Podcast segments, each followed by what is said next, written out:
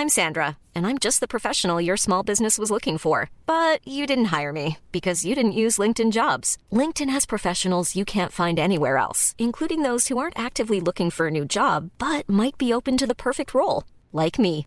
In a given month, over 70% of LinkedIn users don't visit other leading job sites. So if you're not looking on LinkedIn, you'll miss out on great candidates like Sandra. Start hiring professionals like a professional. Post your free job on linkedin.com/people today. Planning for your next trip?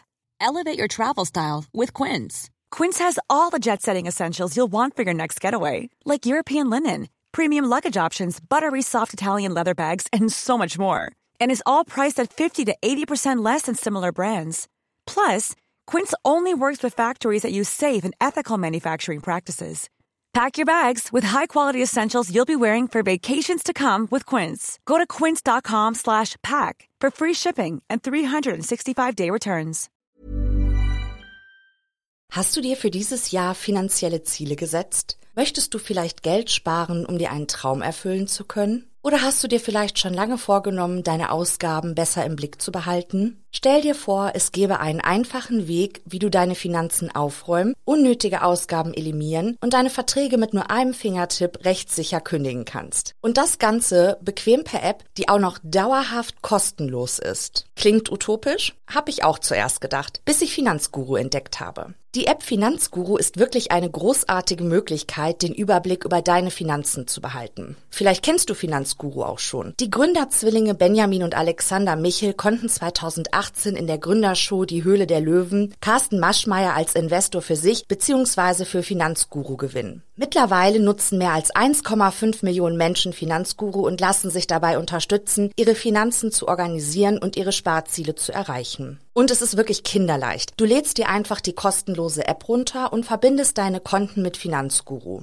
Dabei ist es völlig egal, ob es sich um ein Girokonto, Kreditkarte, Depot oder Kryptobörse handelt. Um deine Daten musst du dir übrigens keine Sorgen machen. Dank eines Drei-Stufen-Sicherheitskonzeptes sind sie bestmöglich geschützt. Niemand außer dir kann deine Daten bei Finanzguru sehen. In der App werden all deine Einnahmen und Ausgaben automatisch kategorisiert und übersichtlich dargestellt. Finanzguru zeigt dir auch alle deine Verträge an. Und in der App kannst du sogar überflüssige Abschlüsse per Fingertipp rechtssicher kündigen und hast wieder ein paar Euro gespart. Und für nur 2,99 Euro monatlich kannst du mit Finanzguru dein Geldmanagement auf das nächste Level heben. Du bekommst mit Finanzguru Plus eine Fülle von leistungsstarken Funktionen, wie zum Beispiel detaillierte Budgetanalysen und personalisierte Finanztipps. So behältst du die Kontrolle über dein verfügbares Budget. Und das Allerbeste, mit meinem Code MORD3 kannst du als Neukundin oder Neukunde Finanzguru Plus drei Monate statt nur sieben Tage kostenlos testen. Einfach die App downloaden, dein Konto verknüpfen und im Reiter Mehr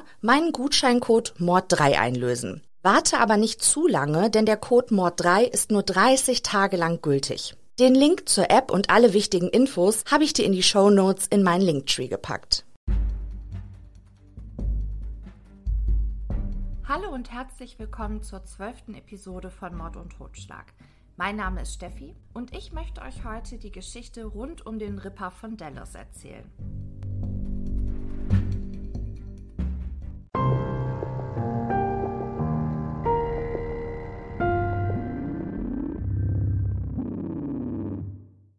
Ich habe heute einen ziemlich großen Fall für euch vorbereitet.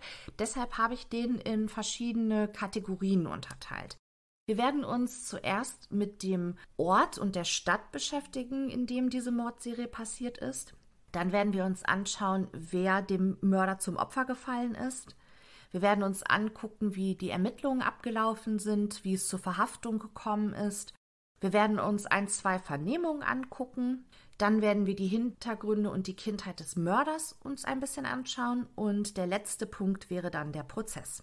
Die Mordserie, über die ich euch heute berichten möchte, hat sich in den USA in der Stadt Dallas im Bundesstaat Texas zugetragen, und zwar im Winter 1990-1991. Das Stadtviertel in Dallas, was für uns heute von besonderer Bedeutung sein wird, ist Oak Cliff. Oak Cliff war in den 90er Jahren ein ziemlich ärmlicher Stadtteil. Es gab eine hohe Arbeitslosenquote, es gab viele drogensüchtige Menschen, Die Straßenprostitution boomte da. Die wenigen Steuerzahler, die verblieben sind, erkannte man daran, dass sie Gitter vor ihren glassicheren, vor ihren schusssicheren Glasfenstern hatten. So rum.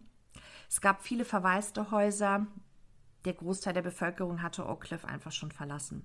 In den 90er Jahren zählte Dallas zu einer der gefährlichsten Großstädte der USA. Im Jahre 1990 gab es mehr als 500 Mordopfer. Und die Polizei schaute weitestgehend tatenlos dabei zu. Im Abstand weniger Monate fanden sich jetzt in Oak Cliff und Umgebung drei Frauenleichen, die folgende Gemeinsamkeiten aufwiesen. Alle drei Frauen waren Prostituierte. Alle drei Frauen wurden mit einem Colt Kaliber 44 Magnum erschossen und alle drei Frauen sind im Gesicht verstümmelt worden. Das erste Mordopfer wurde am 13.12.1990 gefunden. Es handelte sich um die 33-jährige Prostituierte Mary Lou Pratt eine weiße Frau mit dunklen, längeren Haaren. Sie trägt nur einen BH und ein blutverschmiertes T-Shirt, das bis über ihre Brust hochgeschoben war. Sie liegt auf dem Rücken, die Arme weit nach hinten gestreckt. Der Kopf ruht auf einem Grasstreifen, der restliche Körper liegt mitten auf der Straße. Die Füße der gespreizten Beine zeigten Richtung Fahrbahn. Der Notarzt stellt noch am Tatort die Todesursache fest. Mary Lou Pratt hat eine Schusswunde am Hinterkopf. Weit und breit entdecken sie aber keine Blutlache, sodass man sagen kann, der Auffindeort ist nicht der Tatort. Detective Westphalen von der Mordkommission übernimmt die Ermittlungen.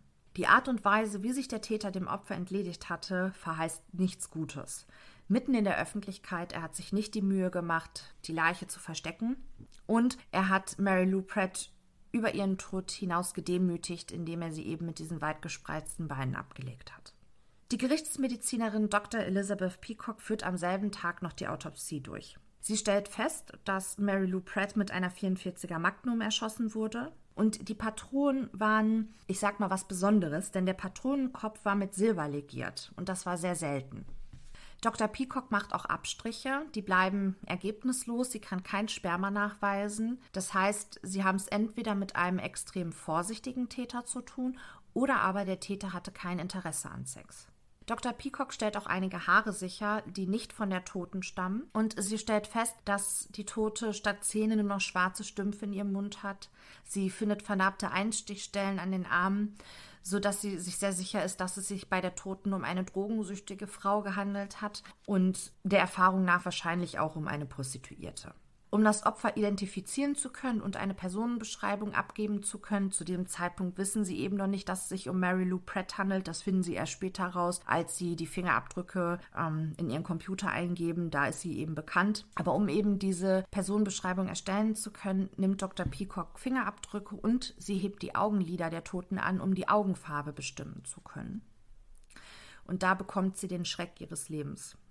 Die Augenhöhlen der Toten sind leer. Sie findet an den sechs Augenmuskeln saubere Schnittkanten, die mit einer chirurgischen Präzision durchgeführt wurden. Wahrscheinlich mit einem skalpellartigen Messer. Später wird sich herausstellen, dass es sich um ein Schablonenmesser handelte. Die Augenlider und die Augenhöhlen sind aber unverletzt. Und sie kann feststellen, dass die Augen nach dem Tod von Mary Lou Pratt entfernt wurden. Dr. Peacock ist eine sehr erfahrene Gerichtsmedizinerin, aber auch sie kennt keinen Anatomiekurs, kein medizinisches Fachbuch, wo so ein Eingriff beschrieben würde.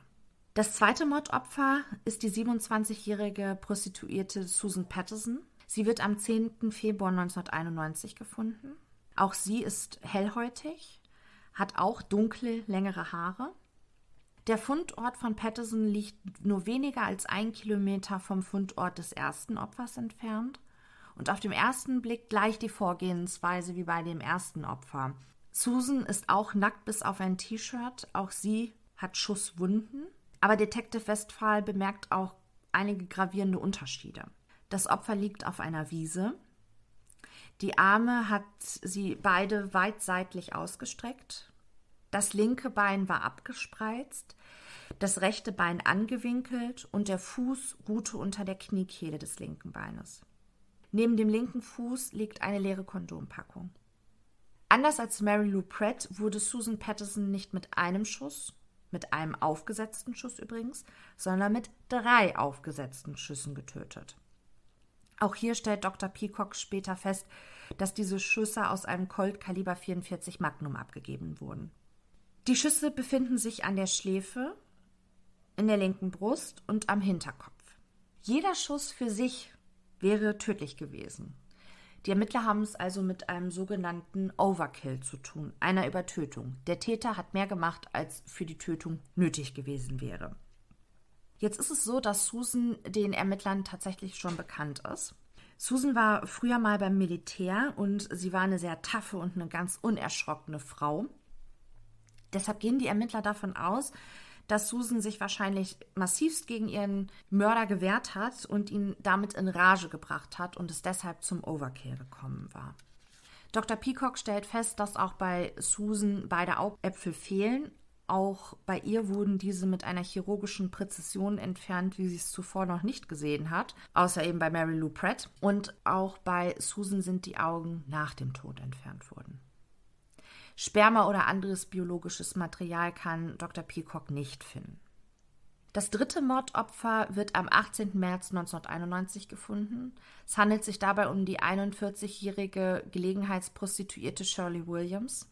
Sie wird nackt und blutüberströmt auf der Straße vor einer Grundschule in Dallas gefunden. Shirley war Afroamerikanerin. Das wird später nochmal wichtig, warum ich darauf eingehe, wer da zu welcher ethnischen Gruppe gehört. Also bitte nicht wundern, das hat einen Hintergrund. Shirley war Zimmermädchen in einem Hotel, hatte eine kleine Tochter und sie ist nicht immer auf den Strich gegangen, um anschaffen zu gehen, sondern eben nur, wenn sie kein Geld mehr hatte. Das kam allerdings relativ häufig vor, da sie auch noch crackabhängig war. Man hat aber Zeugen gefunden, die ausgesagt haben, dass sie in dieser Nacht auf jeden Fall anschaffen gegangen ist. Der Fundort von Shirley liegt mehrere Kilometer von den ersten beiden Fundorten entfernt. Und anders als bei den anderen beiden Opfern wurde sie vor ihrem Tod massivst geschlagen. Sie hat Prellungen im Gesicht, sie hat eine gebrochene Nase und neben ihr liegt ein ungeöffnetes Kondom. Ihr wurden zwei Schüsse zugefügt. Einer traf sie frontal ins Gesicht, der andere am Hinterkopf und diese Schüsse waren anders als bei den anderen beiden Opfern nicht aufgesetzt. Die Ermittler waren schon davon ausgegangen, dass es eine Art Markenzeichen des Mörders ist, diese aufgesetzten Schüsse. Das war bei ihr nicht so. Die ballistische Untersuchung hat dann aber ergeben, dass es sich um die gleiche Waffe und auch um die gleiche Munition handelte wie in den ersten beiden Fällen. Diese Erkenntnis war sehr wichtig, denn die Verstümmelung bei Shirley war anders als bei den ersten beiden Opfern. Ein Anwalt hätte vor Gericht einfach behaupten können, die Verbrechen haben überhaupt nichts miteinander zu tun. Was war anders bei Shirley? Auch ihr wurden beide Augäpfel entfernt, aber stümperhaft. Die Augenpartie wurde massivst verletzt dabei. Die Spitze des Schablonensmesser war sogar abgebrochen und steckte noch im Knochen des Jochbeins fest. Die Frage ist, warum?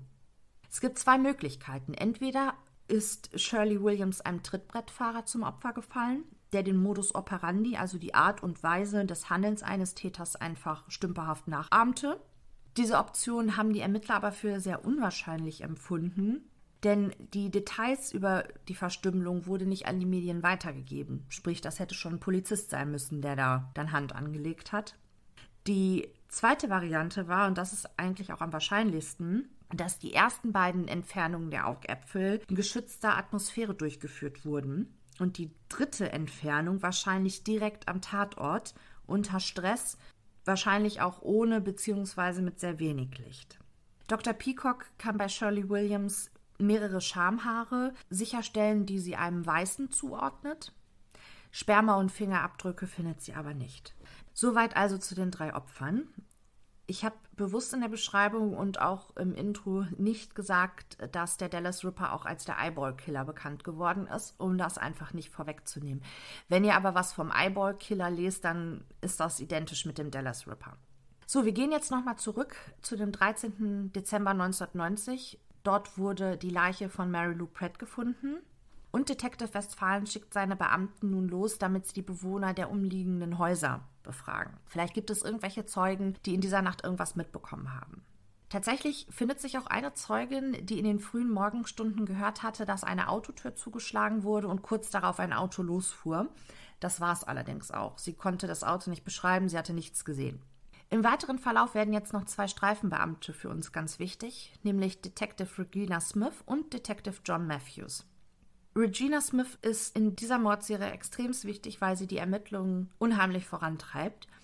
Sie gilt so ein bisschen als ein Paradiesvogel unter den Cops. Sie hat einen guten Draht zum Rotlichtmilieu und die Prostituierten vertrauen ihr. Das wird, wie gesagt, im weiteren Verlauf der Ermittlung noch ganz wichtig. Officer Smith und Officer Matthews patrouillieren am 15. Dezember 1990 auf dem Jefferson Boulevard in Oak Cliff. Der Jefferson Boulevard ist eben da, wo nachts das Leben von Oak Cliff dann eben stattgefunden hat. Da haben die äh, Frauen sich prostituiert, da wurde mit Drogen gedealt und so weiter. Also da ging es dann richtig zur Sache. Sie treffen dort auf die 25-jährige Veronica Rodriguez. Die kennen sie bereits. Veronica äh, prostituiert sich dort regelmäßig. Auch sie ist drogensüchtig und von der Drogensucht schon stark gezeichnet. In dieser Nacht hat sie aber eine Platzwunde über dem rechten Auge. Sie zittert am ganzen Körper, weil sie seit Stunden keinen Schuss mehr gehabt hat und sie ist in einer noch schlechteren Allgemeinverfassung, als sie das ohnehin schon immer ist. Veronica erzählt den beiden, dass sie in der Nacht zuvor von einem ihrer Kunden geschlagen und vergewaltigt wurde, dass der Mann sie töten wollte, sie aber fliehen konnte und ein Fremder ihr geholfen habe. Smith und Matthews hatten zwar von dem Mord an Mary Lou Pratt in der Nacht zuvor gehört, sie konnten aber keinen direkten Zusammenhang mit der Geschichte herstellen, die Veronica ihnen jetzt erzählt hat. Denn man muss wirklich sagen, in Oak Cliff passierte sowas wirklich jeden Tag. Hinzu kam, dass wie ich ja schon sagte, sie kannten Veronica. Veronica war eine notorische Lügnerin und sie litt teilweise auch unter Gedächtnislücken. Also haben sie der Geschichte jetzt nicht besonders viel beigemessen und sind einfach weiter patrouilliert. Kurze Zeit später halten sie einen hellblauen Pickup an, da ihnen aufgefallen ist, dass die Rücklichter defekt sind. Zudem hat der Fahrer eine ziemliche Alkoholfahne. Und ihnen ist klar, okay, wir überprüfen jetzt die Papiere und dann müssen wir den festnehmen. Während sie also dabei sind, die Papiere des Fahrers zu überprüfen, kommt Veronica hinzu und sagt, das ist der Mann, der mir gestern Nacht das Leben gerettet hat. Der hat mir geholfen. Der Fahrer nennt sich Speedy er lebt in der Nachbarschaft in der 1035 Eldorado Avenue. Die Adresse müsst ihr euch merken, das wird später nochmal wichtig. Vom Beruf ist er Fernfahrer für eine bekannte Spedition und ist verheiratet mit einer Frau namens Dixie. Und er sagt Smith und Matthews, dass sie auf gar keinen Fall erfahren darf, dass er sich nachts auf dem Jefferson Boulevard herumtreibt. Außerdem bestätigt er die Geschichte von Veronica. Den Angreifer konnte er allerdings nicht erkennen. Er wollte Veronica in der Nacht auch ins Krankenhaus bringen, das wollte sie aber nicht und dann hat er sie auf ihren Wunsch hin zu einer Freundin gefahren. Ja, die beiden Polizisten drücken jetzt ein Auge zu. Zivilcourage ist in Oak Cliff sehr, sehr, sehr, sehr selten. Und sie möchten ihn da jetzt nicht noch entmutigen und dann kriegt er vielleicht auch noch Ärger mit seiner Frau. Also sie lassen das auf sich beruhen, sie verwarnen ihn. Aber Sie schreiben jetzt einen Bericht zu dem Vorfall, den Veronica Ihnen ja nur kurze Zeit vorher erzählt hat, und leiten den an die Mordkommission weiter. Dieser Bericht landet dann auch auf dem Schreibtisch von Detective Westphalen. Der liest den auch, aber wie ich schon sagte, das passiert täglich in Oak Cliff. Also auch er hat da jetzt nicht so die Verbindung zu dem Mord an Mary Lou Pratt. Zwei Monate später, am 10. Februar 1991, wird dann die Leiche von Susan Patterson gefunden. Jetzt haben auch die Medien ein großes Interesse an diesen Morden, denn es gab eine undichte Stelle im Polizeiapparat. Ein anonymer Informant hatte an die Presse weitergegeben, dass der Täter die Opfer im Gesicht verstümmelte. Und damit wurde der Mörder von der Presse der Dallas Ripper getauft. Bis dahin waren nur wenige Serienkiller in Texas tätig gewesen, in Dallas gar nicht. Und so entscheidet sich Detective Westphalen und das FBI in Quantico, Virginia zu kontaktieren. Die besitzen nämlich die größte Datenbank über Serientäter und Gewaltverbrechen. Und sie haben eine Einheit für Verhaltensforschung, die die weltweit führenden Experten im Bereich Serienmorde beschäftigten. Er gibt also alle Informationen, die er über die Morde hat, an das FBI weiter. Das FBI hat allerdings keine Hinweise auf einen Täter, der jemals vergleichbar vorgegangen wäre. Ein Psychologe des FBIs erstellt aber ein Täterprofil. Der Profiler stellt die These auf, dass Serienkiller meist bei dem bleiben, was sie kennen, und er stellt folgende Behauptungen bzw. Mutmaßungen auf. Bei dem Täter handelt es sich um einen Mann, Mitte 30, in guter körperlicher Verfassung, wohnhaft in Oak Cliff, respektiert vom sozialen Umfeld, kein Einzelgänger oder Außenseiter. Wahrscheinlich hat er Naturwissenschaften studiert oder als medizinisch-technischer Assistent in einem Labor gearbeitet. Auf jeden Fall war er in einem Bereich tätig, wo er die menschliche Anatomie von der praktischen Seite her kennengelernt hatte. Der Täter besaß auf jeden Fall Übung. Das heißt, die Entfernung der Augäpfel war nicht das erste Mal, dass er das getan hat. Vermutlich hat der Täter Freunde bei der Polizei oder anderen Behörden, die mit Polizeiermittlungen zu tun haben. Er fährt wahrscheinlich einen Pickup älteren Baujahres und ermordet aus reiner Lust am Töten. Es handelt sich also um einen Sadisten. Nach Erfahrungen des FBIs ist der Hintergrund von sadistischen Sexualstraftätern der reine Hass auf Frauen. Die Auffindesituation der Opfer deutet darauf hin, dass der Täter seine Verbrechen nicht verbergen wollte. Im Gegenteil, er ist stolz auf das, was er getan hat. Und die Opfer sind wie Siegestrophäen für ihn. Die Opfer kann er allerdings nicht behalten als Trophäen und deshalb entfernt er ihnen die Augen. Die Augen sind jetzt seine persönlichen Trophäen und damit belebt er die Erinnerung an seine Tat und diesen besonderen Kick. Das Gefühl wird mit der Zeit aber immer schwächer werden, wenn er sich die Augen anschaut und dann wird er ein weiteres Verbrechen begehen. Der Profiler sieht eine hohe Gefahr, dass der Täter seine Opfer bald fesseln, fixieren und dominieren wird. Und er schließt auch nicht aus, dass die Augenentfernung bald am lebenden Opfer durchgeführt wird, denn Gewaltverbrecher mit extremen Fetischen neigen dazu, eine immer härtere Gangart an den Tag zu legen. Er schließt auch nicht aus, dass der Täter das Blut der Opfer trinken wird. Ich weiß jetzt nicht, wie er darauf kommt, aber ich bin auch kein Profiler. Ich habe von den Sachen überhaupt gar keine Ahnung. Ich kann das nur so weitergeben, wie er das eben äh, dann zusammengefasst hat. Das öffentliche Interesse und die Reaktion auf seine Taten befriedigen den Täter. Er strebt nach Macht. Nur er bestimmt, wann er wieder zuschlagen wird und wer sein nächstes Opfer sein wird. Das ist also das Täterprofil von dem Profiler vom FBI in Quantico. Kommen wir nochmal zurück zu den Ermittlungen. Detective Westphalen kommt irgendwann ein Gerücht zu Ohren, dass Mary Lou Pratt und Susan Patterson, also die ersten beiden Opfer, in ein Lager eingebrochen waren, das einem ihrer Freier gehörte. Dieser Freier hat dort wohl Diebesgut gelagert und er wollte sich jetzt an diesen beiden Frauen für den Einbruch rächen und eben zeigen, mit mir könnte sowas nicht machen, also wie so eine Warnung quasi. Allerdings bekommt Westphalen keine Namen genannt oder eine Beschreibung des Mannes sodass diese Spur dann auch ins Leere führt. Und dann kommt ein, wie soll ich das sagen? Ja, ich möchte nicht sagen, das kann man unter dumm gelaufen verbuchen. Das ist eigentlich schon ein bisschen mehr. Das ist schon nachlässig. Es kommt nämlich ein Streifenbeamter zu der Detective Westfalen und erzählt ihm, dass er Susan Patterson zwei Tage vor ihrem Tod getroffen habe. Und sie habe zu ihm gesagt, sie wisse vielleicht, wer der Mörder von Mary Lou Pratt gewesen sei. Sie habe sich mit ihm an einem Ort verabredet, den auch Mary Lou Pratt mit ihren Freiern regelmäßig aufgesucht habe. Was ich so ein bisschen komisch an dieser Geschichte finde, wahrscheinlich kann man das diesem Streifenbeamten noch nicht mal vorwerfen. Die werden wahrscheinlich am Tag in Oak Cliff ganz, ganz viele Geschichten von irgendwelchen Irren gehört haben.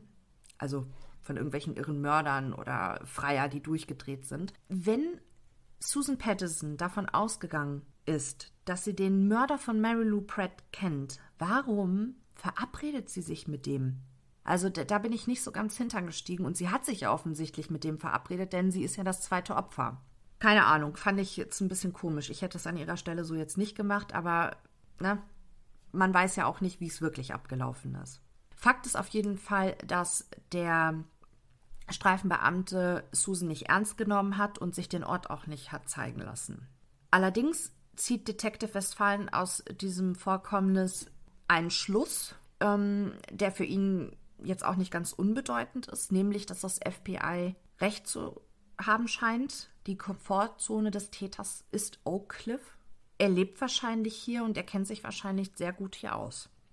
Ja, den Ermittlern und Polizisten bleibt nichts anderes übrig, als den Rotlichtbezirk genau im Auge zu behalten. Sie notieren die Kennzeichen der Freier. Die Sitte schickt sogar brünette Polizistinnen verkleidet als Prostituierte auf den Jefferson Boulevard, quasi als Köder, aber es passiert einfach gar nichts. Smith und Matthews gehörten übrigens zu den Teams, die die Freier observieren sollten. Und sie entscheiden sich, nochmal mit Veronica zu sprechen. Wahrscheinlich wollten sie einfach mal gucken, erinnert sie sich immer noch an dieses Geschehenes? Ist ihr vielleicht noch mehr eingefallen? Und tatsächlich, sie konnte sich weiterhin sehr gut daran erinnern, was in dieser Nacht passiert ist. Und noch mehr. Sie sagt den beiden nämlich, dass sie in der Nacht Zeugin des Mordes an Mary Lou Pratt geworden ist. Sie erzählt Smith und Matthews folgende Geschichte. Ein Mann habe sie und Mary Lou Pratt auf dem Jefferson Boulevard aufgenommen und wollte mit beiden Sex gegen Geld haben. Er fährt mit den beiden Frauen auf eine verlassene Wiese oder ein verlassenes Feld war das wohl an der südlichen Stadtgrenze. Es kommt dann zum Sex zwischen den dreien. Im Anschluss zieht der Mann einen Revolver und schlägt mit dem Knauf auf Veronicas Kopf. Mary haut ab, als sie das sieht. Der Mann verfolgt sie und holt sie am Auto ein. Es kommt zu einem Streit und dann hört Veronica einen Schuss. Veronica sei dann so schnell wie möglich weggelaufen, bis sie letztlich zu dem Haus von Speedy gekommen ist. Sie kann den Täter jetzt sogar beschreiben. Es soll ein weißer Mann gewesen sein, mittleren Alters, dunkles Haar mit grauen Schläfen und er habe einen hellen Pickup gefahren. Eventuell war der Pickup weiß. Officer Smith und Matthews geben diese Information natürlich an Detective Westphalen weiter. Der ist sehr skeptisch, denn auch er kennt Veronica Rodriguez und hatte ja auch äh, schon davor den Bericht auf dem Tisch gehabt. Da hatte sie da ja noch gar nichts von erwähnt. Er nimmt die Aussage aber trotzdem zu Protokoll. Mitte März 1991 sind nur noch wenige Prostituierte ähm, auf dem Straßenstrich in Oak Cliff. Die Angst ist einfach äh, viel zu groß, dass sie auch Opfer werden könnten. Diese Angst wird natürlich durch, durch die Medien auch noch mal so ein bisschen angeheizt. Man muss sagen, dass diese Frauen, die dort gearbeitet haben, die waren Gewalt gewöhnt. Aber jemand, der aus Spaß irgendwelche Prostituierte aufschlitzte, also genau wussten die ja, wusste die Bevölkerung ja nicht, was der Dallas Ripper machte, aber ne, die Beschreibung sagt es ja schon. Das waren selbst die nicht gewöhnt, die hatten einfach richtig Angst. Allerdings galt das eher für die weißen Frauen. Die dunkelhäutigen Frauen arbeiteten normal weiter, denn ihnen wurde suggeriert durch die Zeitung und auch durch diverse Statements, dass der Killer es nicht auf sie abgesehen hat, sondern auf weiße Frauen mit dunklen Haaren. Und wir wissen, dass Shirley Williams Afroamerikanerin war und ähm, ja, damit ein großer Irrtum vorlag. Nicht nur, dass die Ermittler davon ausgegangen waren, dass der Killer in seiner eigenen ethnischen Gruppe äh, weiter morden würde und das dann ja nicht getan hat. Die Ermittler sind auch davon ausgegangen, dass der Mörder eine Abkühlphase von zwei Monaten haben wird. Denn zwischen Opfer 1 und Opfer 2 lagen ja eben zwei Monate. Bei Shirley Williams war das anders. Die Abkühlphase wird bezeichnet die Phase zwischen den einzelnen Morden. So, und Shirley Williams wurde am 18. März 1991 gefunden also nur fünf Wochen nachdem Susan Pattison gefunden wurde. Dadurch, dass Shirley Williams aber auch die Augen entfernt wurden und später ja auch festgestellt wurde, dass auch sie mit einer 44er Magnum erschossen wurde mit der gleichen Munition, ist man sich ganz sicher, dass das auf jeden Fall das Werk des Eyeball-Killers war. Die Unterschiede zu den bisherigen Opfern hatte ich ja gerade schon mal gesagt. Zum einen war sie eine Afroamerikanerin, und das FBI ist bis dato davon ausgegangen, dass weiße Serienmörder nur innerhalb der eigenen ethnischen Gruppe töten. Bis jetzt waren ihnen nur dunkelhäutige Täter bekannt, die anders vorgegangen waren. Im Jahr 1991, im Sommer, Juni oder Juli muss das gewesen sein, tritt dann ja Jeffrey Dahmer auf den Plan sozusagen. Und Jeffrey Dahmer war ja auch ein Weißer und der hat auch außerhalb seiner ethnischen Gruppe getötet. Aber zu dem Zeitpunkt war das dem FBI eben noch nicht bekannt. Ja, und der andere große Unterschied war eben, dass die Augen nicht mit dieser chirurgischen Präzision entfernt wurden.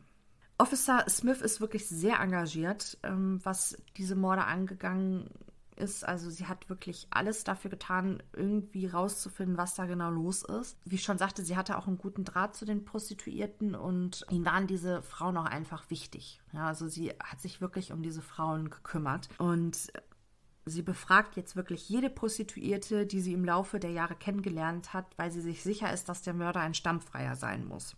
Und so kommt es, dass sie mit Brenda Wood spricht. Ich hatte jetzt verschiedene Quellen. Es gab Quellen, die gesagt haben, Brenda Wood war zu dem Zeitpunkt 17 Jahre alt. Andere Quellen haben gesagt, sie war 20 Jahre alt. Sie war auf jeden Fall extremst jung. Und sie erzählt Smith, dass sie vor einigen Tagen einen Kunden gehabt hat der habe angehalten und habe nach dem Preis gefragt. Sie ist dann in seinen Wagen eingestiegen, hat mit ihm verhandelt. Es war zu der Zeit in Oak Cliff so, dass man meist für ein Flatback, also flach auf dem Rücken, 25 Dollar bezahlt hat. Und äh, das wollte der Freier dann auch von ihr, ein Flatback. Sie will dann mit ihm in ein Stundenhotel. Das ist ihm aber zu teuer. Er möchte lieber mit ihr auf ein Feld außerhalb der Stadt. Das möchte Brenda aber nicht. Daraufhin wird der Mann wütend, greift sie an und wirkt sie. Und dann brüllt er, dass er alle Huren hasst und sie alle umbringen würde. Brenda kommt aber Gott sei Dank an ihr Pfefferspray und kann fliehen. Sie kann den Angreifer gut beschreiben und die Beschreibung, die sie Smith gibt, ist ungefähr die gleiche, die auch Veronica Rodriguez zu Protokoll gegeben hat. Officer Smith entschließt sich jetzt nochmal mit Speedy zu sprechen und sie hofft einfach, dass er sich an irgendwelche Einzelheiten erinnern kann und deshalb begibt sie sich zu seinem Arbeitsplatz. Speedy heißt mit bürgerlichem Namen übrigens Exton Schindler. Er kann Smith keine neuen Informationen geben. Er sagt aber, er kenne vielleicht den Typen, der Jagd auf Prostituierte macht. Smith fragt ihn natürlich, wer ist das denn? Und, ne? und daraufhin sagt er, nee, nee, das äh, sei nur ein Spaß gewesen, hätte er nicht ernst gemeint. Officer Smith wird aber trotzdem misstrauisch, ob dieser Aussage. Und zurück auf dem Polizeirevier überprüft sie Exton Schindler. Dieser hat ein langes Vorstrafenregister, unter anderem wegen schwerer Körperverletzung an einem Kind. Sie weiß mit diesen Informationen und mit diesem Gespräch, das sie da mit Exton Schindler geführt hat, noch nicht so richtig was anzufangen, da Veronica ja ausgesagt hatte, Exton Schindler habe sie gerettet und damit kann er ja eigentlich nicht der Täter sein. Smith erzählt Matthews äh, von dieser Begebenheit und gibt ihm auch die Akte von Exton Schindler. Und als Matthews die Adresse von Exton Schindler sieht, nämlich 1035 Eldorado Avenue, reicht er Smith einen Notizzettel.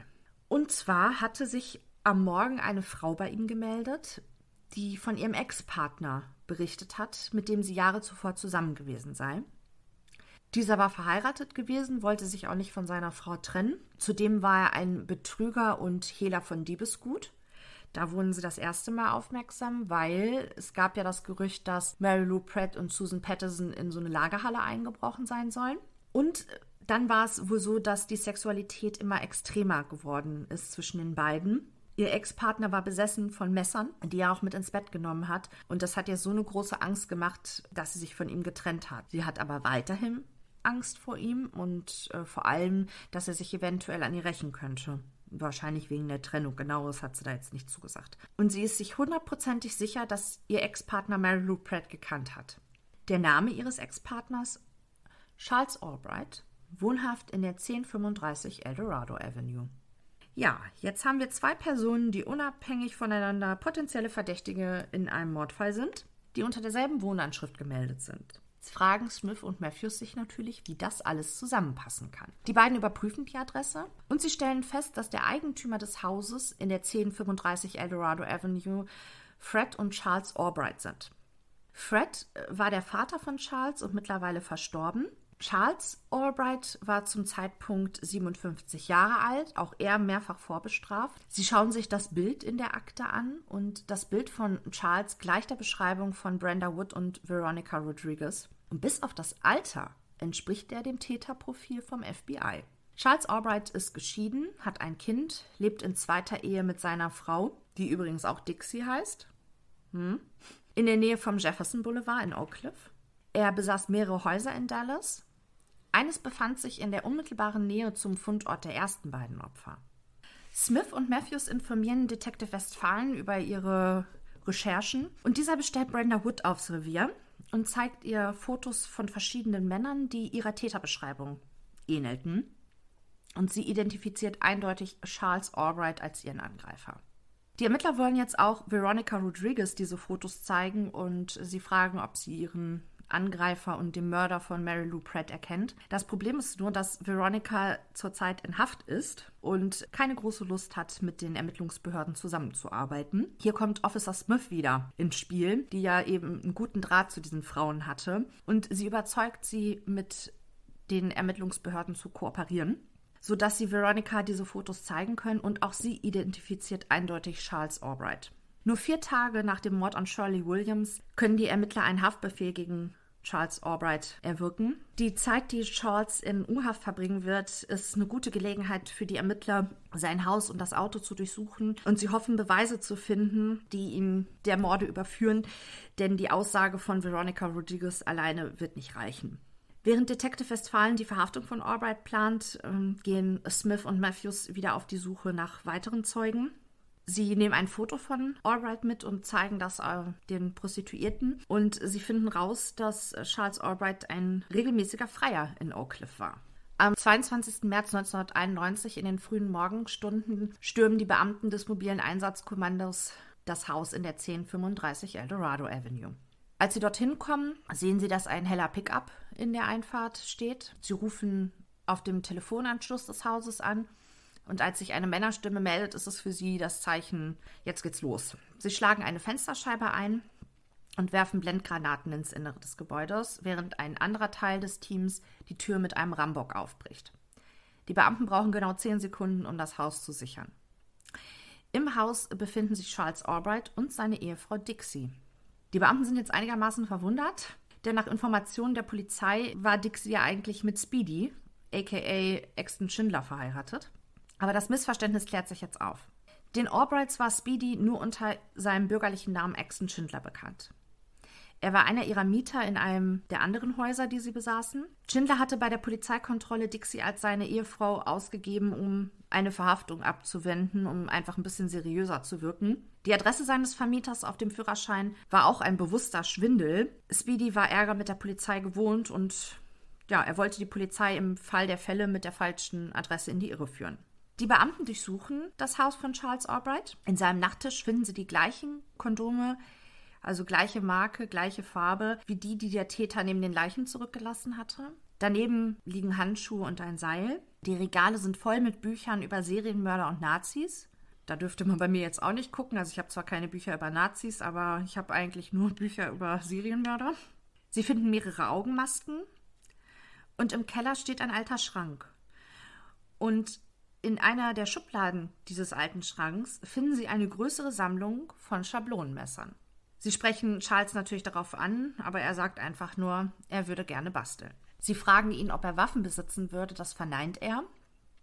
Aber nur eine Stunde später, als die Polizisten die Ummantlung eines Kamins entfernen, finden sie dort eine ansehnliche Waffensammlung, bestehend aus Schusswaffen und Messern. Unter anderem befindet sich dort auch ein, ein Colt-Marke Smith Wesson vom Kaliber 44. Sie finden aber keine Spuren, die Albright direkt in Verbindung mit den Taten bringt. Also kein Blut, keine Fingerabdrücke der Opfer, auch nicht im Pickup. Sie saugen alle Räume und auch das Auto von Charles Albright, um Haare, Fasern und so weiter sichern zu können. Sie besorgen sich sogar ein Spezialgerät vom FBI, um die Wände zu röntgen. Mit diesem Gerät können verschiedene Farbschichten durchleuchtet werden, falls eine blutbefleckte Wand überstrichen worden wäre. Aber auch diese Untersuchung bringt nichts. Die Augäpfel werden übrigens ebenfalls nicht gefunden. Und wir erinnern uns, dass das Täterprofil vom FBI ja sagt, dass diese Augen für den Täter wie Trophäen sind. Es kann jetzt natürlich sein, dass entweder die Augen doch nicht so wichtig für den Täter sind, wie die Profiler angenommen haben, oder aber, dass er sie an einem ganz anderen Ort aufbewahrt. Als erstes vernehmen sie Dixie, die Ehefrau von Charles, und sie sagt, dass er ein ganz harmloser, friedfertiger Mensch sei, jeder würde ihn mögen. Sie gibt ihm auch ein Alibi. In der Nacht sei er mit ihr zusammen gewesen, wie jede Nacht in den letzten Jahren. Er verlässt regelmäßig in den frühen Morgenstunden das Haus, um Zeitungen auszutragen. Wenn ihr Wecker aber klingelte, dann habe er immer wieder neben ihr im Bett gelegen. Sie konfrontieren sie auch mit äh, den Vorstrafen von Charles. Davon hat sie tatsächlich nichts gewusst.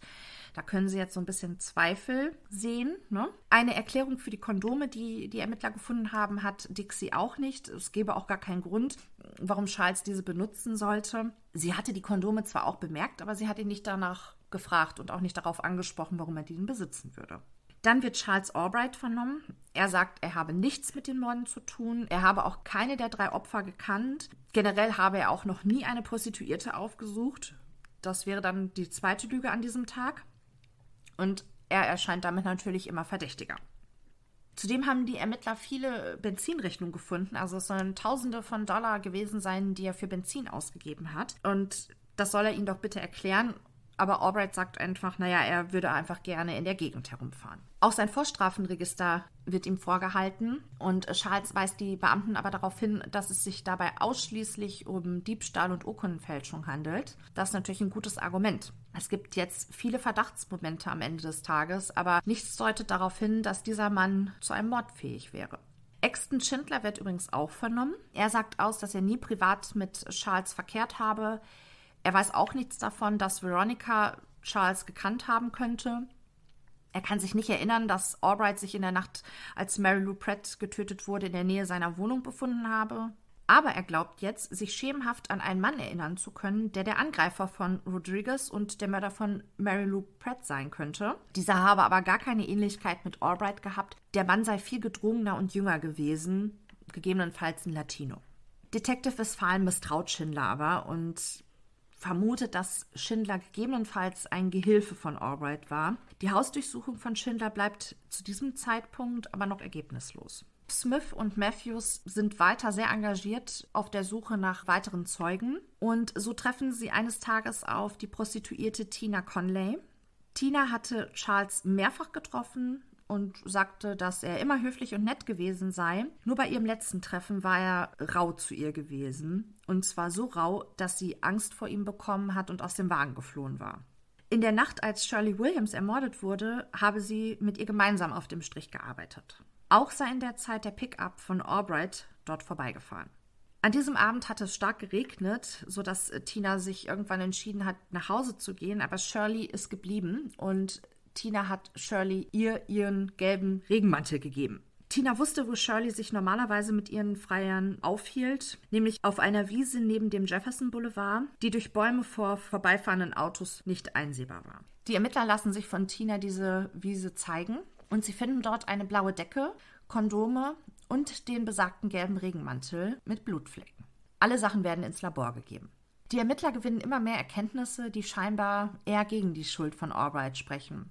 Zum einen sein Alter. Serienmörder, die erst mit Ende 50 zu morden beginnen, waren selbst dem FBI bis dato unbekannt. Die Serienmörder waren in der Regel zwischen 20 und 40 Jahren, wenn sie mit ihrer Serie begonnen haben. Aber man muss sagen, Albright auch wenn das Alter nicht passt, er war körperlich topfit und er wird keine Probleme gehabt haben, die Frauen zu überwältigen, die durch den Drogenkonsum ja auch noch sehr geschwächt waren. Aber weder Psychologen noch Kriminalbeamte können später irgendwas dazu beitragen, was erklärt oder den späten Beginn der Tötung plausibel machen kann. Ja, der zweite Punkt sind die Lebensumstände. Damals ging man davon aus, dass Serienmörder in der Regel Einzelgänger waren. Die Lehrmeinung war, dass es sich meist um Menschen handelte, die von ihrem Umfeld als Verlierer wahrgenommen wurden, die einen geringen Bildungsgrad hatten, meist schlechte Jobs bekleideten, nicht beziehungsfähig waren, sehr von sich selbst eingenommen hin bis zum Narzissmus. Diese Menschen waren überzeugt, sie hätten Besseres in ihrem Leben verdient. Sie waren immer auf der Suche nach der unmittelbaren Befriedigung ihrer Bedürfnisse. Ja, und dahingegen hatten wir jetzt Albright.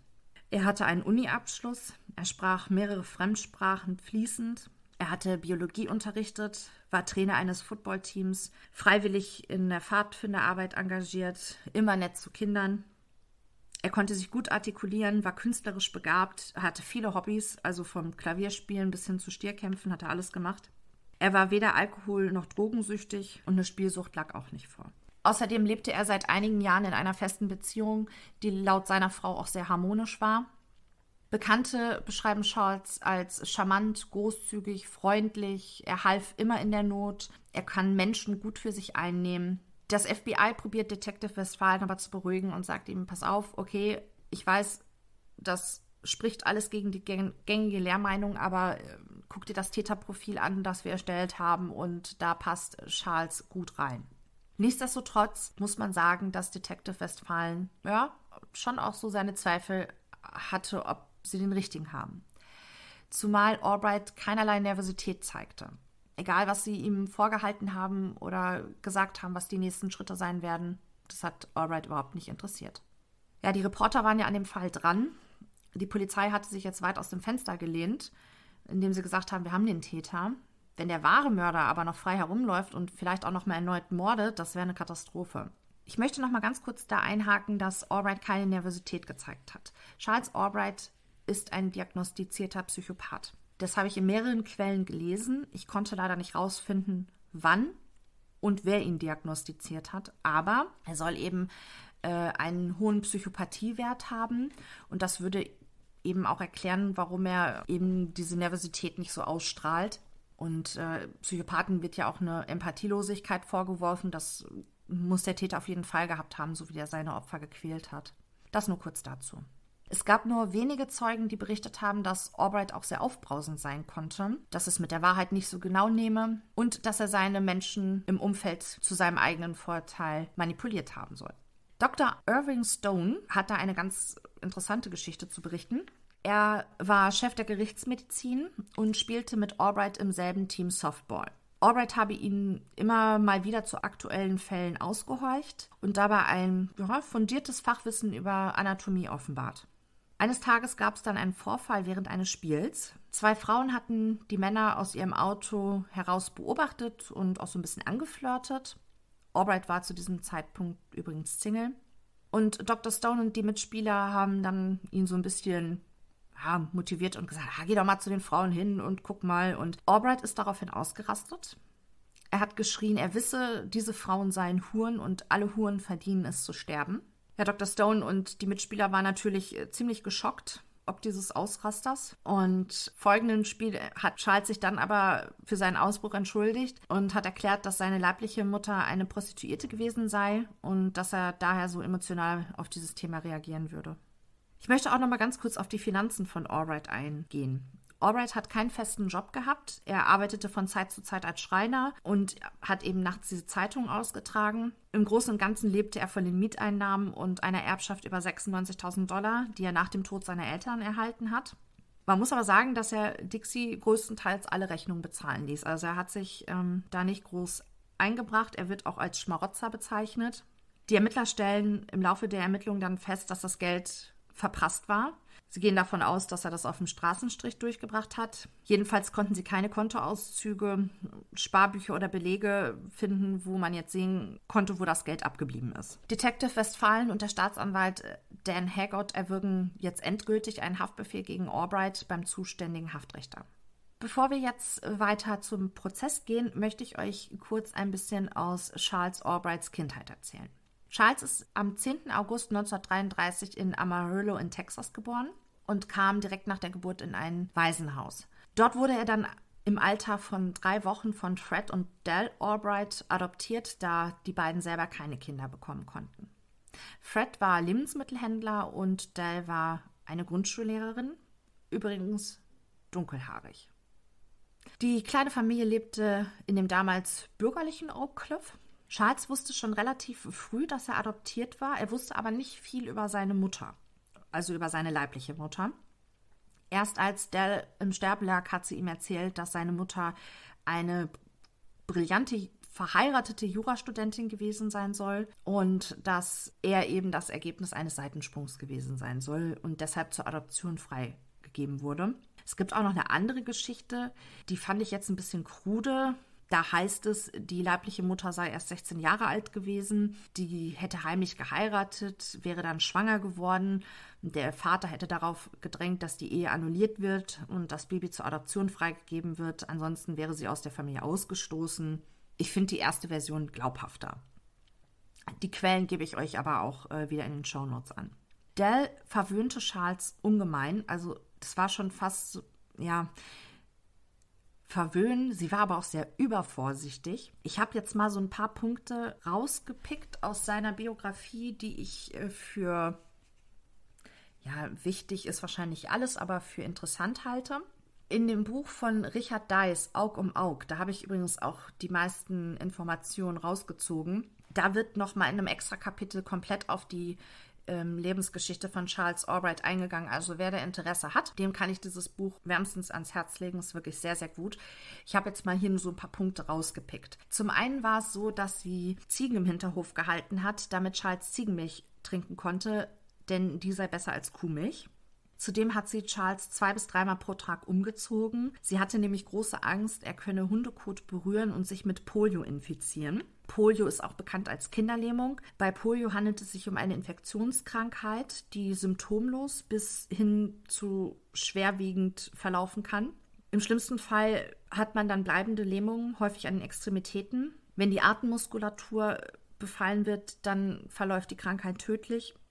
Und damals hat diese Polioerkrankung zu den ersten maschinellen Beatmungsverfahren geführt. Das waren diese riesigen eisernen Lungen. Kann man mal so Bilder googeln, sieht ganz ähm, furchteinflößend letztlich aus. Vor allen Dingen für so einen kleinen Jungen, denn der ist mit Charles in das Parkland Hospital gegangen und hat ihm die Patienten in diesen riesigen eisernen Lungen gezeigt, um ihm Angst einzujagen. Es gab auch Zeugen, die gesagt haben, Dell hätte Charles hin und wieder Mädchensachen angezogen und ihm Puppen zum Spielen gegeben. Aber es gab dann auch wieder Zeugen, die gesagt haben, das stimmt nicht, so war es nicht. Sie hat ihn einfach nur wirklich zwei bis dreimal am Tag umgezogen, um ihn vom Schmutz fernzuhalten. Aber sie hat ihm keine Mädchensachen angezogen. Dell ist sehr darauf bedacht, Charles Manieren beizubringen. Sie sagt ihm, er soll immer höflich über andere Menschen sprechen oder gar nichts sagen. Besonders wichtig war es ihr, dass er Frauen respektieren soll, vor allem wenn es um Sex geht. Dell erzählt ihm, wie gierig sein Vater immer sei und sie hätte da rein gar nichts von. Ich frage mich, ob man sowas über seine Eltern wissen möchte, aber das hat sie ihm wohl erzählt. Und sie würde es verhindern, dass Charles so etwas jemals mit einer anderen Frau tun würde. Also sie sexuell ausnutzen würde. Dell wollte, dass Charles Erfolg hat und da war sie, hat sie ihn wirklich drauf getrimmt. Jeden Morgen vor der Schule musste er 30 Minuten Klavier üben. Sie bringt ihm Lesen, Schreiben und Rechnen bei. Und sie fördert ihn so krass, dass er in der Grundschule zwei Klassen überspringen kann. Dann gibt es aber auch Vorfälle, die wirklich krass waren. Also da soll Charles ungefähr ein Jahr alt gewesen sein. Da hat er auf dem Maßband von Dell herumgekaut und zur Strafe hat sie ihn in einen dunklen Raum gesperrt. Wenn er seinen Mittagsschlaf nicht machen wollte, hat sie ihn ans Bett gebunden. Die Familie wird als geizig beschrieben, obwohl das Geld eigentlich vorhanden war. Und das wird jetzt gleich nochmal wichtig, wenn ich euch erzähle, was Charles für ein Hobby hatte. Zudem soll Dell Charles zu seinen Dates mit Mädchen chauffiert haben und vorher die Eltern der Mädchen angerufen haben und ihnen gesagt haben, ihr Sohn würde auf jeden Fall nichts Unerhörtes tun. Also sie war immer ganz, ganz eng an ihm dran. Aber kommen wir jetzt mal zu dem Hobby von Charles. Jetzt wird es nämlich interessant. Im Alter von elf Jahren hat Fred Charles das Schießen beigebracht. Und Charles hat daraufhin gerne Kleintiere erschossen, vor allen Dingen Vögel. Und die Vögel fand er so schön, dass er sie behalten wollte. Und deshalb sorgt Dell dafür, dass Charles das Präparieren von Tieren lernt. Und dieser Junge verbringt wirklich Stunden damit und er ist wirklich gut in dem, was er tut. Also er gewinnt da tatsächlich auch eine Meisterschaft. Jetzt ist es aber so, dass Dell ihm nicht diese falschen Augen kauft, die Charles sehr geliebt hat, weil die diesen tollen Glanz hatten, sondern sie kauft ihm Knöpfe, schwarze Knöpfe, weil sie billiger sind. Und da vermuten die Psychologen ein Trauma, was da ausgelöst worden sein könnte. Wobei ich eher glaube, dass das Trauma davon kommt, Tiere zu töten und äh, zu präparieren, als denn von den äh, billigen schwarzen Knöpfen. Aber nun gut.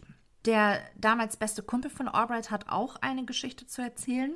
Und zwar zur Studienzeit hat er sich von seiner damaligen Freundin getrennt und alle Fotos, die ihn mit ihr gezeigt haben, hat er in den Müll geschmissen. Dann kam er mit einer neuen Frau zusammen und eines Tages, als er in seine Studentenbude zurückkommt, kriegt er den Schock seines Lebens. Überall hängen Fotos von seiner neuen Freundin, aber die Augen waren überklebt mit dem Augenpaar seiner Ex-Freundin. Die hatte nämlich so schöne mandelförmige Augen und die hat er sofort erkannt. Dem einzigen, dem er das zugetraut hat, so etwas zu tun, war Charles Albright. Und dann die letzte Begebenheit, die ich ganz interessant fand. Charles war wohl ein begnadeter Maler und es hatte ihn jemand gebeten, ein Bild zu malen von seiner Frau. Ich glaube, das war sein damaliger Chef. Bin mir aber nicht ganz sicher. Auf jeden Fall hat er ihm dafür 250 Dollar bezahlt und Charles wurde mit diesem Bild einfach nicht fertig. Das dauerte und dauerte und dauerte. Und irgendwann hat sich dieser Mann dann gesagt, okay, ich gucke jetzt mal nach, wie weit der ist, was der da überhaupt so treibt. Und er sieht dieses Bild und das Bild war eigentlich komplett fertig. Das Einzige, was gefehlt hat, waren die Augen. Also er hat irgendwie, mit den Augen hat das irgendwie gehabt. So, wir kommen jetzt aber nochmal zurück zu den Ermittlungen. Soweit, wie gesagt, wenn ihr da Interesse habt, noch ein bisschen mehr über die Vita von Charles Albright zu erfahren, dann lege ich euch wirklich das Buch Aug um Aug ans Herz. Den Ermittlern war es nicht gelungen nachzuweisen, dass einer der Morde in Albrights Haus oder in seinem Auto passiert war. Sie hatten lediglich noch Socken und Unterwäsche von ihm gefunden, die mit Bleichmittel behandelt wurden, aber das ist jetzt auch kein Indiz und auch schon gar kein Beweis. Mittlerweile hatte sich herausgestellt, dass der Colt, den sie bei Charles gefunden haben, nicht die Tatwaffe war. Und Dixie legt jetzt auch noch Rechnungen vor, die belegen, dass Albrights Pickup bei den ersten beiden Morden in einer Kfz-Werkstatt war. Der gelbe Regelmantel, da hatte ich ja gesagt, dass da Blutspuren drauf gefunden wurden. Und man kann feststellen, dass die Blutgruppe mit der von Shirley Williams übereinstimmt. Außerdem wird ein Haar gefunden, das nicht zugeordnet werden kann. Und das, also ein ähnliches, oder nicht ein ähnliches, ein gleiches Haar finden Sie in dem Inhalt des Staubsaugerbeutels. Jetzt überlegen Sie, was ist das für ein Haar? Also es ist offensichtlich nicht menschlich, aber zu welchem Tier gehört es? Und irgendwann kommen Sie darauf, dass dieses Haar zu einem Eichhörnchen gehört. Wie ist das Haar vom Eichhörnchen auf den Regenmantel und in das Haus von Charles Albright gekommen? Man erklärt sich das so. Charles war ja mit Shirley Williams auf dieser Wiese und sie haben sich dann ausgezogen. Und während sie da zugange waren, ist ein Eichhörnchen über die Klamotten von den beiden drüber gelaufen. Nachdem Charles Shirley dann getötet hat, hat er sich seine Jacke wieder angezogen, ist nach Hause gefahren, hat die Jacke ausgezogen und sie auf den Boden geworfen. Und dabei hat sich dann das Haar von diesem Eichhörnchen gelöst. Und deshalb war das dann später im Staubsaugerbeutel zu finden. Das ist so die gängige Erklärung. Außerdem werden Haarsträhnen gefunden, die mit Shirley Williams Haar übereinstimmen, in diesem Staubsaugerbeutel. Dann werden sechs Haare von Williams auf der blauen Decke und drei Schamhaare von Albright gefunden. Ein Schamhaar von Albright wird im Nacken von Shirley Williams gefunden. Ein Kopfhaar von Albright wird auch noch auf dem gelben Regenmantel gefunden. Und weitere Haare von Albright werden in der Wunde im Gesicht von Shirley Williams gefunden, sowie auf ihrem Rücken und an ihrer linken Hand. Zudem können drei Kopfhaare von Susan Patterson auf einer Decke in dem Pickup von Albright gesichert werden. Und vier Haare, die vermutlich von Mary Lou Pratt stammen. Man muss aber sagen, dass nach dem damaligen Stand der forensischen Wissenschaft es nicht auszuschließen war, dass andere Menschen oder Tiere identische Haare hatten. Eine DNA-Analyse, die das zweifelsfrei hätte klären können, gab es zu diesem Zeitpunkt noch gar nicht. Also man konnte zwar sagen, ja, das sieht ähnlich aus, aber man konnte nicht sagen, das ist identisch. Und das ist ganz, ganz wichtig, wenn man sich überlegt, dass aufgrund dieser Beweise jemand verurteilt wurde. Detective Westphalen lässt das jetzt mal so ein bisschen außen vor. Also er weiß, dass das nicht äh, hieb- und stichfest ist, diese Haaranalysen. Nichtsdestotrotz erhebt er am 26. März 1991 offizielle Mordanklage wegen dreifachen Mordes gegen Albright. Dieser kann sich kein Verteidiger leisten, sodass er einen Pflichtverteidiger bekommt. Der wird aber im Verlauf sehr gute Arbeit leisten. Die Staatsanwaltschaft weiß, dass die Anklage auf extrem wackeligen Beinen steht und deshalb sind die Ermittler weiterhin bestrebt, belastendes Material zu finden. Und wieder ist es ähm, Officer Regina Smith, die eine Zeugin auftreibt. Und zwar ist das eine Prostituierte, die wird äh, namentlich jetzt aber nicht benannt die Charles auf Fotos in der Zeitung wiedererkannt haben möchte. Und sie habe sich an folgenden Vorfall erinnert. In der Nacht vom 13. auf den 14. Dezember 1990, also in der Nacht, als Mary Lou Pratt ermordet wurde, stand sie vor einem Motel und plötzlich habe ein Mann hinter ihr gestanden und ihr ein Messer an den Hals gehalten. Er hat sie dann gezwungen, in sein Auto einzusteigen. Er hat sie geschlagen, sie konnte sich nicht wehren. Er fährt mit ihr auf ein Feld außerhalb der Stadt, prügelt dort weiter auf sie ein, holt dann ein Kästchen hervor, in der so eine Art Kugelschreiber aus Metall drin war, der eine scharfe Spitze hatte. Damit wollte er ihre Bluse aufschnallen, das hat aber nicht geklappt. Daraufhin hat er ein zweites Messer geholt und dann ist die Frau in Ohnmacht gefallen. Und als sie wieder aufgewacht ist, war nichts weiter passiert, der Mann war verschwunden. Sie ist sich aber hundertprozentig sicher, dass es sich bei dem Mann um Charles Albright handelte. Die Ermittler würden das natürlich nur allzu gerne glauben, denn was sie da beschreibt, dieses Kästchen mit diesem Kugelschreiber oder Art von Kugelschreiber mit ähm, einer scharfen Spitze, das klingt ja alles danach, als wenn das so ein Schablonenmesser gewesen ist. Sie bleiben aber, wie gesagt, sehr skeptisch. Die Frau sitzt zum Zeitpunkt ihrer Aussage im Gefängnis und sie, die Ermittler fragen sich, warum kommt sie ausgerechnet jetzt mit dieser Geschichte? Es war lange genug in den Medien vorher bekannt, dass da eben ein Ripper unterwegs ist. Allerdings wurde ja nicht erwähnt, dass der Täter ein Schablonenmesser benutzt hat. Sprich, das konnte diese Frau auch nicht wissen. Dann meldet sich noch Willie Upshaw. Der sitzt auch zurzeit im Gefängnis wegen unerlaubten Waffenbesitz. Und er sagt, dass Charles in der Vergangenheit oft Checks für ihn gefälscht habe. Und er sagt den Ermittlern, dass Charles einen zweiten Revolver vom Kaliber 44 besitzt. Die Ermittler durchsuchen daraufhin die Unterlagen von Charles nochmal und tatsächlich finden sie einen Beleg, dass ein Revolver vom Kaliber 44 gekauft wurde, allerdings von Fred, also dem Vater von Charles. Dieser hatte den an Charles vererbt, aber von dem Revolver gab es keine Spur mehr. Der war einfach weg. Außerdem behauptet Upshaw, dass Charles sehr wohl Zugriff auf andere Autos gehabt hätte, wenn sein Auto in der Werkstatt gewesen wäre.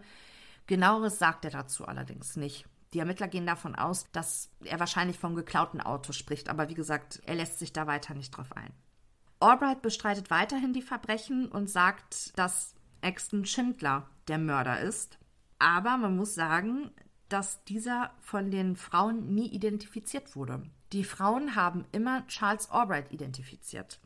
Die Ermittler veranlassen daraufhin, dass die Haare, die bei den äh, Leichen gefunden wurden, mit den Haaren von Schindler verglichen werden und da zeigt sich auch keine Übereinstimmung. Detective Westfalen lässt die Akten mit ungelösten Mordfällen nochmal überprüfen, um vielleicht einen Mordfall zu finden, der in das Muster von Charles Albright passt. Und tatsächlich wurde 1988 in Oak Cliff eine Prostituierte erstochen und es wurden auch Haarsträhnen gesichert. Und diese Haarsträhnen stimmten mit den Haaren von Albright überein. Es gab aber keinen Hinweis darauf, dass der Täter irgendwas mit den Augen des Opfers gemacht haben könnte.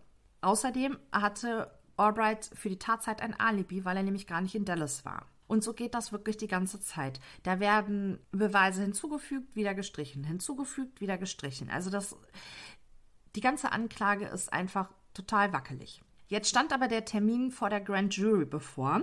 Die Grand Jury entscheidet, ob die Fälle vor Gericht überhaupt zugelassen werden. Und das passiert nur, wenn aus Sicht der Geschworenen stichhaltige Beweise vorliegen. Deshalb entscheidet sich die Staatsanwaltschaft bei der endgültigen Fassung der Anklageschrift nur den Mord an Shirley Williams anzuklagen, weil sie da die vermeintlich besten Beweise haben. Das heißt, der Mord an Mary Lou Pratt und Susan Patterson wird nicht angeklagt. Das Urteil der Grand Jury fällt durchwachsen aus, wie die, der ganze Fall im Prinzip auch ist. Sie lassen die Anklage aber zu. Sie sehen aber keinen Beweis dafür, dass es sich um die besondere Schwere der Schuld handeln könnte. Das heißt, die Todesstrafe ist somit schon mal vom Tisch. Der Richter erlässt eine Kaution von 750.000 Dollar. Das kann Charles sich nicht leisten. Bedeutet für ihn, er bleibt bis zum Prozess in Haft. Der Richter warnt die Staatsanwaltschaft aber auch nochmal und sagt ihnen also, Ihr habt jetzt genau diese eine Chance. Wenn ihr Charles Albright des Mordes an Shirley Williams überführt, ist gut. Wird er aber freigesprochen, dann braucht ihr nicht mit einem von den anderen Morden ankommen. Also ihr habt genau eine Chance, entweder oder. Am 2. Dezember 1991 ist der Prozessbeginn. Und tatsächlich ist es aber so, dass der Staatsanwalt die Ermittlungsergebnisse aus den Mordfällen Mary Lou Pratt und Susan Patterson mit anführen darf. Aus folgendem Grund. Er sagt, die Ermittler hätten die Morde immer im Zusammenhang betrachtet. Das ist natürlich ein guter Schachzug gewesen. Immer wenn die Jury jetzt irgendwelche Zweifel hat, dann sagt der Staatsanwalt, ja, aber gucken Sie mal hier. Und man muss ganz klar sagen, bei diesen Juries ist es ja so, da geht es nicht nur um Beweise, da geht es auch um Emotionen. Das ist einfach so. Und damit hat der Staatsanwalt, na, da er schon einen guten Zug gemacht. Für, für seine Begriffe natürlich, ne? Die Staatsanwaltschaft lädt Veronica Rodriguez übrigens nicht als Zeugin vor. Die wichtigsten Zeugen der Anklage sind Officer Smith und Officer Matthews, die Gerichtsmedizinerin Dr. Peacock und der Biologe, der im Kriminallabor arbeitet, Charlie Lynch, der für diese ganzen Haaranalysen zuständig war. Der Pflichtverteidiger von Albright hat folgende Zeugen. Dixie Albright, also die Ehefrau, Glenda Dunham, das war eine Arbeitskollegin von Albright. Und, passt auf, Veronica Rodriguez. Ja, die bestreitet jetzt mittlerweile alles. Sie sei von den Polizisten zur Aussage gedrängt worden und sie hätte den, also sie wird Charles Albright nicht kennen und sie ist auch nicht von ihm geschlagen und vergewaltigt worden und sie habe auch nicht den Mord an Mary Lou Pratt beobachtet. Willie Upshaw, der die Aussage aus dem Gefängnis herausgemacht hatte, dass Albright noch einen zweiten Revolver gehabt hätte, der zieht seine Aussage auch zurück. Und man muss auch sagen, dass die Nachbarn von Albright gesagt haben, dass sie ihn nie mit einem anderen Auto gesehen hätten. Der gelbe Regenmantel, auf den die Haare von Albright, Shirley Williams und auch dem Eichhörnchen gefunden wurden, war am ersten Tag der Verhandlung noch da, am zweiten Tag war dieser Regenmantel spurlos verschwunden. Der Pflichtverteidiger sagt, dass Exton Schindler der Mörder sei. Er habe die Stadt fluchtartig verlassen, das ist sehr verdächtig. Zudem wurde im Nachgang eine Munitionspackung für ein Revolver Kaliber 44 Magnum bei ihm gefunden und in seinem Abfalleimer wurde die recht seltene Munition mit den silberlegierten Patronenköpfen gefunden. Bei Charles Albright war das nicht der Fall. Dann holt der Pflichtverteidiger einen Gutachter hinzu, nämlich Samuel Palenik. Und dieser sagt aus, die Arbeit von Lynch, also dem Biologen aus dem Kriminallabor, sei schlampig gewesen. Er habe sich die Fakten so zurechtgebogen, dass es passte. Einige Haare, die Lynch als menschlich bezeichnete, stammten von Tieren und die grauen Haare, die keine Pigmentierung aufwiesen, stimmten nicht mit den Haaren von Charles Albright zusammen. Der Staatsanwalt nimmt Palenik dann ins Kreuzverhör und tja, am Ende des Tages sagt Palenik, dass er nicht ausschließen kann, dass einige Haare nicht doch von den Opfern stammen. Und er kann auch nicht mit absoluter Sicherheit sagen, dass die grauen Haare nicht von Albright stammten. Der Staatsanwalt lädt dann ein dritten Sachverständigen äh, vor und der wiederum bestätigt die Analyse von Lynch. Aber man muss sagen, die Zweifel in der Jury sind natürlich jetzt gesät. Wenn jetzt ein Vierter kommen würde, der wird wahrscheinlich dann sagen, nee, Samuel Palenik hat recht gehabt, also ganz schwierig. Die Geschworenen beraten sich 24 Stunden und am 18. Dezember 1991 wird das Urteil verkündigt. Charles Albright wird schuldig des Mordes an Shirley Williams befunden. Er bekommt fünf Jahre bis lebenslang. Das heißt, er dürfte nach fünf Jahren erstmals einen Antrag auf eine vorzeitige Entlassung stellen. Das hat er auch getan. Die sind übrigens bis heute alle abgelehnt worden. Und er sitzt seine Haftstrafe in der psychiatrischen Abteilung vom John Montfort in Lubbock ab. Mittlerweile ist er übrigens 87 Jahre alt. Kurz nach der Urteilsverkündung beantragt der Pflichtverteidiger von Albright Revision, weil die wird abgelehnt. Die DNA-Analysen waren wenige Jahre nach der Verurteilung verfügbar gewesen, aber es bestand kein Interesse, diesen Fall nochmal aufzurollen seitens der Polizeibehörden. Man muss aber sagen, dass die Mordserie nach der Verhaftung von Charles Albright beendet war. Und auch im weiteren Land sind übrigens keine ähm, Leichen mehr aufgetaucht, denen die Augen entfernt wurden. Zu Exton Schindler kann man sagen, der erste Mord ist ja direkt vor seiner Tür passiert. Er hat diese versilberte Munition besessen. Der dritte Mord war sehr stümperhaft ausgeführt. Detective Westphalen geht zumindest davon aus, dass Schindler an den Taten beteiligt war. Er geht davon aus, dass Schindler Albright geholfen hat. Wie auch immer, ich verstehe diese Theorie nicht so ganz. Ich weiß nicht, was Schindler davon gehabt haben soll, Albright zu helfen. Also entweder war Schindler der Mörder, aber ich kann mir irgendwie nicht vorstellen, dass der der Gehilfe war. Das ist äh, weiß ich nicht, ich weiß nicht, was er davon gehabt haben soll, weil Geld, um Schindler zu schmieren, hatte Albright ja auch nicht mehr. Der war ja pleite. Der hatte ja gar nichts mehr. Naja, auf jeden Fall, Detective Westfalen geht eben davon aus, dass die beiden unter einer Decke gesteckt haben. Und dann wurde Schindler ja zweimal von Officer Smith befragt und dann ist ihm die Sache zu heiß geworden und deshalb musste Albright den dritten Mord dann draußen begehen und deshalb ist der so in Anführungsstrichen unsauber durchgeführt worden. Charles Albright sagt weiterhin, er habe nichts mit den Morden zu tun. Das Gefängnispersonal und die Mitinsassen wissen allerdings zu berichten, dass Albright aus Zeitungen Augenpaare aussticht oder ausschneidet. Vor einigen Jahren hat Charles Albright ein Fernsehinterview gegeben, in dem er die Vorwürfe weiterhin abstreitet. Er besitze zwar drei Bücher, wo es um die Entfernung der Augäpfel geht, aber eins davon sei ein Thriller von Stephen King und den hätten Millionen Menschen gelesen. Er versteht nicht, warum ausgerechnet das ihn zu einem Serienmörder macht. Während er dieses Interview gibt, zeichnet er aber gleichzeitig vor laufender Kamera einen Augapfel. Und als der Zoom der Kamera zurückgeht, sieht man, dass die ganze Zelle voll ist mit solchen Zeichnungen. Ja, das war die Geschichte des Eyeball-Killers. Wie gesagt, bis heute gibt es Zweifel, ob Charles Albright wirklich der Täter war oder ob es doch Exton Schindler war oder ob, ob er zumindest was damit zu tun gehabt hat.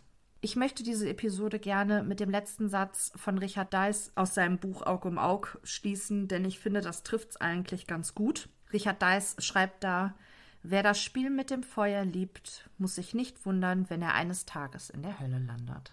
So, wir sind jetzt am Ende angekommen. Ich hoffe, ihr konntet einigermaßen folgen. Ich weiß, da sind viele Namen im Spiel gewesen. Es gab viele Irrungen und Wirrungen, aber ich hoffe, es hat euch trotzdem, ihr habt euch trotzdem unterhalten gefühlt. Ja, und dann bleibt mir nur zu sagen, passt auf euch auf, bleibt gesund und bis dahin.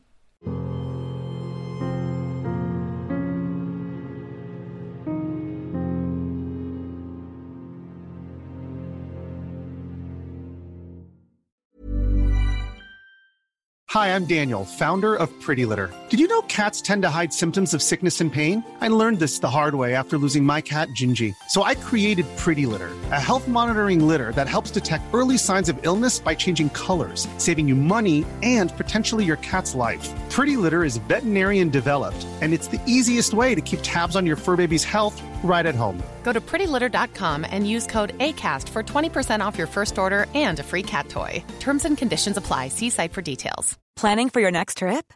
Elevate your travel style with Quince. Quince has all the jet setting essentials you'll want for your next getaway, like European linen, premium luggage options, buttery soft Italian leather bags, and so much more. And is all priced at 50 to 80% less than similar brands. Plus, Quince only works with factories that use safe and ethical manufacturing practices. Pack your bags with high-quality essentials you'll be wearing for vacations to come with Quince. Go to quince.com slash pack for free shipping and 365-day returns.